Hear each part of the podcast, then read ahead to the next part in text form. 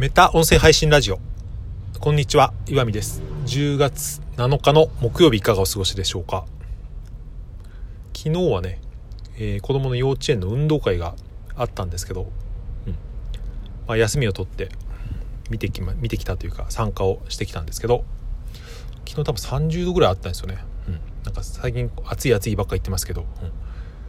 やっぱりその日中にあれだけ日に当たることが最近あんまりなかったので結構それだけで疲れたというかまあ情けない話ですけど、うん、でも昨日だけでなんか首の周りが結構赤くなってたんで焼けたなっていう 感じですけどはい。いかがお過ごしでしょうか。えー、今日はですねちょっと、えー、今読んでる本で、うん、なるほどと思う箇所っていうか箇所というか本当に一文なんですけどあったのでそれについて短く話せればなと思います。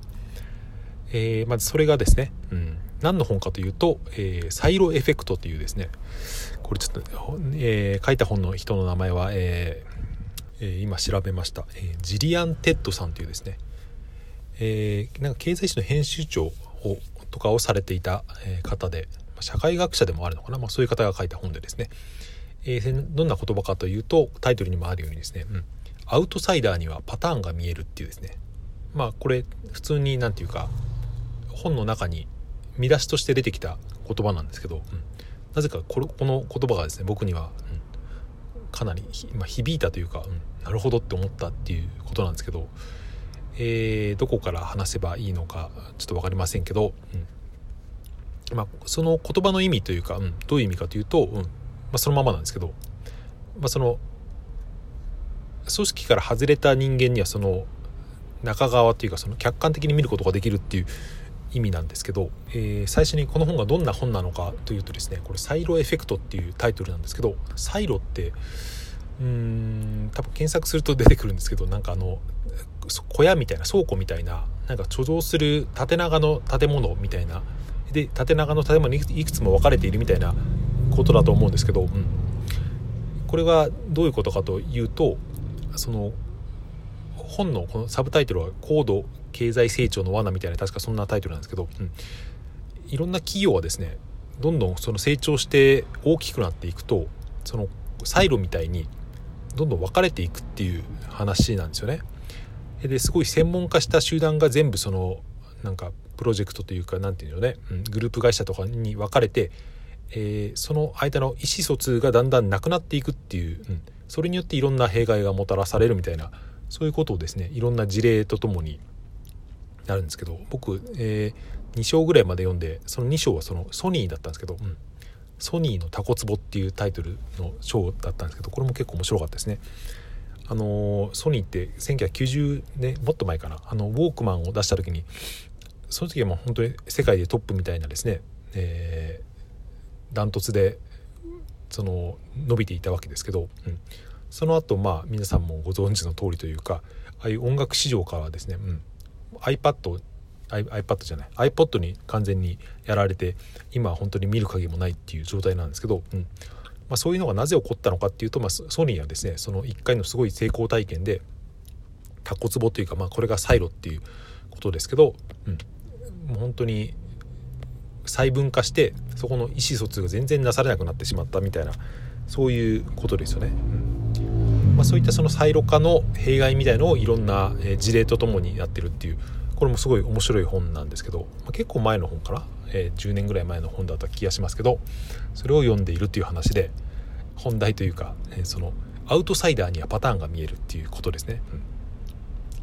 これ何て言うんですかね、うん、僕すごく腑に落ちたんですねこの言葉が。うん、この一言だけでいろんなものがちょっと謎が解けたみたいな気がしたぐらいちょっと、腑に落ちたんですけどなぜそんな風に思ったのかなって思うと割と僕にもですねそういう傾向があるなって思ったんですよね。その今までその自分の性格の傾向として、うん、なんかパターンを読み読みたくなるというか、うん、何でも俯瞰してみたくなる癖があるんですよね。うん、それでまあそれと同時にあまりその一つの組織というか、まあ、人でも何でもグループでも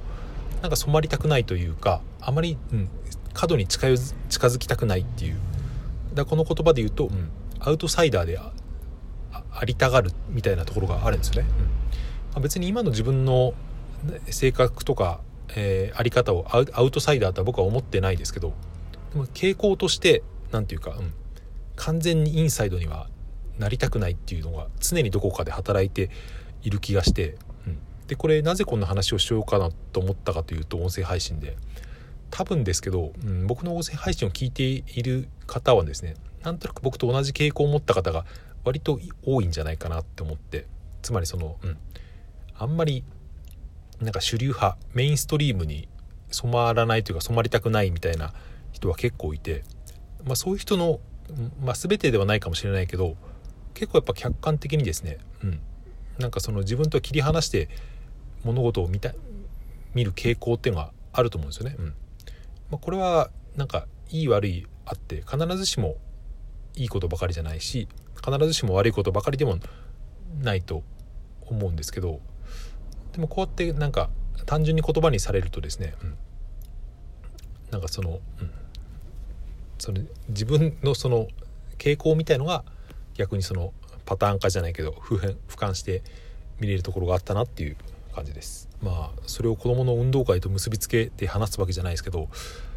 でも自分が子どもの時とかそういう学校とか生活してる時ってこういう傾向って何ていうかあまりいい目を見ないというかそんなに何て言うか、うん、みんなと仲良くなれないっていう性格でもあるわけですよね。うん、昨日は子供の幼稚園の運動会でなんか子供たちがダンスをしたりかけっこしたりしましたけど僕はああいうのになんかそんなに、うん、夢中になれないというかどことなく冷めたというか、うん、できればやりたくないなぐらいの気持ちでいた記憶がありますけど、うん。まあ、うちの息子はどうかな。まあ、あんまり結構僕に似てるところはある気はしましたけど、うん。まあ、それは、えー、関係ないんですけど、うん、そうだから子供の時はそういうアウトサイダー的な傾向はですねあまりその何、うん、て言うか楽し楽しめないというか、うん、嫌な目に遭うことは多分多いと思うんですよね。少なくとも僕の場合は割とそういう、うん、学特に学校ですね。中高とかそのぐらいの時に、うん、嫌な目に遭うというか、うん、ことは多かったんですけどまあでも何て言うか、うん、それは一つのですね傾向であって別になんか性格的な欠陥とかではないっていうのはまあ分かっていたしそれが、うん、一つのそのメリットとしてパターンが、うん、見えるようになる、うん、だからなんかその大きなものの自分が属している社会なのに何ていうかそれを俯瞰し外から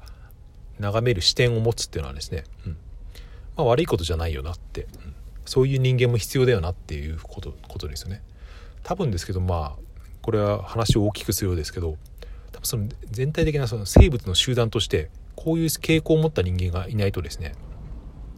多分そういうその集団っていうのはあまりうまく回らないんじゃないかと思ってですね、うん、多分その全体的にそういう少数でもそういうアウトサイダー的な、うん、常にその俯瞰して見たがるような困った性格のやつがいないとですね、うん、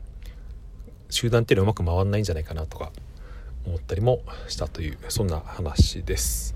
はい、あまりまとまりませんが今日はこんな感じで終わりにしたいと思います。お聴きいただいてありがとうございました。良い一日をお過ごしください。さようなら。